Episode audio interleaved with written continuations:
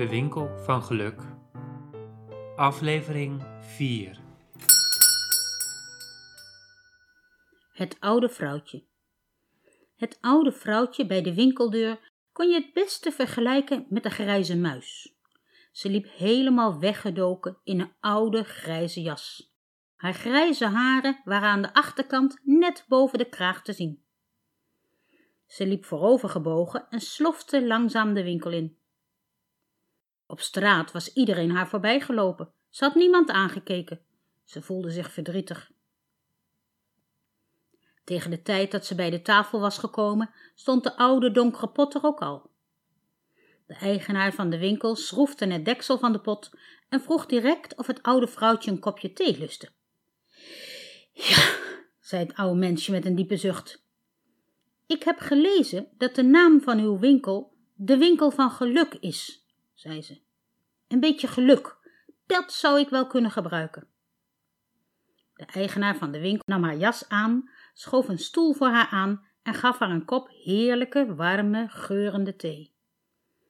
Het oude vrouwtje sloeg haar handen om de theekop en begon een beetje te huilen. Het was lang geleden, vertelde ze nadat ze weer haar tranen gedroogd had, dat iemand een kopje thee voor haar gezet had.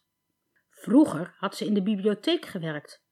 Toen vond ze het heerlijk dat er niemand was als ze thuis kwam. Niemand die kon vragen waar ze een boek kon vinden, of die wilde weten welk boek nou geschikt was om voor te lezen. Heerlijk was dat geweest, na een hele dag mensen helpen in de bibliotheek.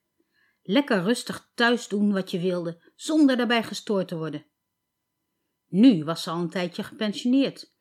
En ze zou zo graag willen dat er iemand iets aan haar vroeg, of iemand die haar iets kwam vertellen.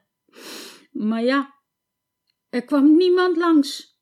En weer begon het oude vrouwtje te sniffen en te snuffen. Ze wist niet goed wat ze tegen haar eenzaamheid kon doen. Toen ze hoorde dat er een winkel van geluk geopend was in de stad, had ze bedacht dat ze misschien daar eens moest gaan kijken. Misschien kon ze daar wel mensen ontmoeten.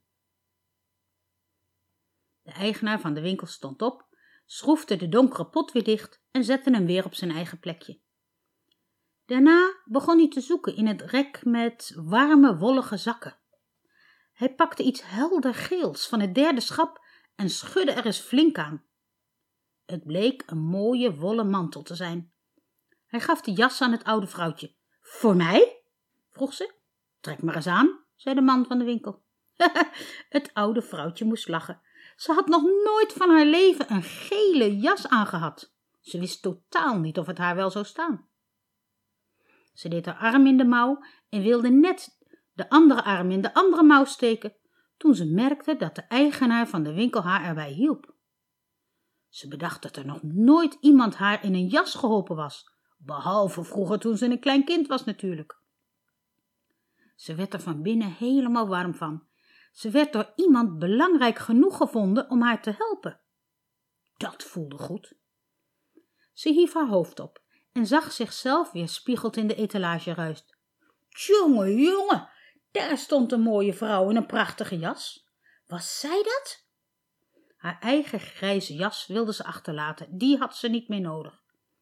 Met zo'n prachtige gele jas kon ze over straat lopen en iedereen zou haar bekijken.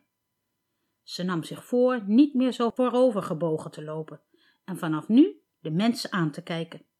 Misschien kon zij ook wel mensen groeten die zich eenzaam voelden. Dan zou zij ook meer contacten maken. De oude dame die de winkel uitliep, leek in de verste verte niet meer op het grijze muisje dat eerst naar binnen was geslopen.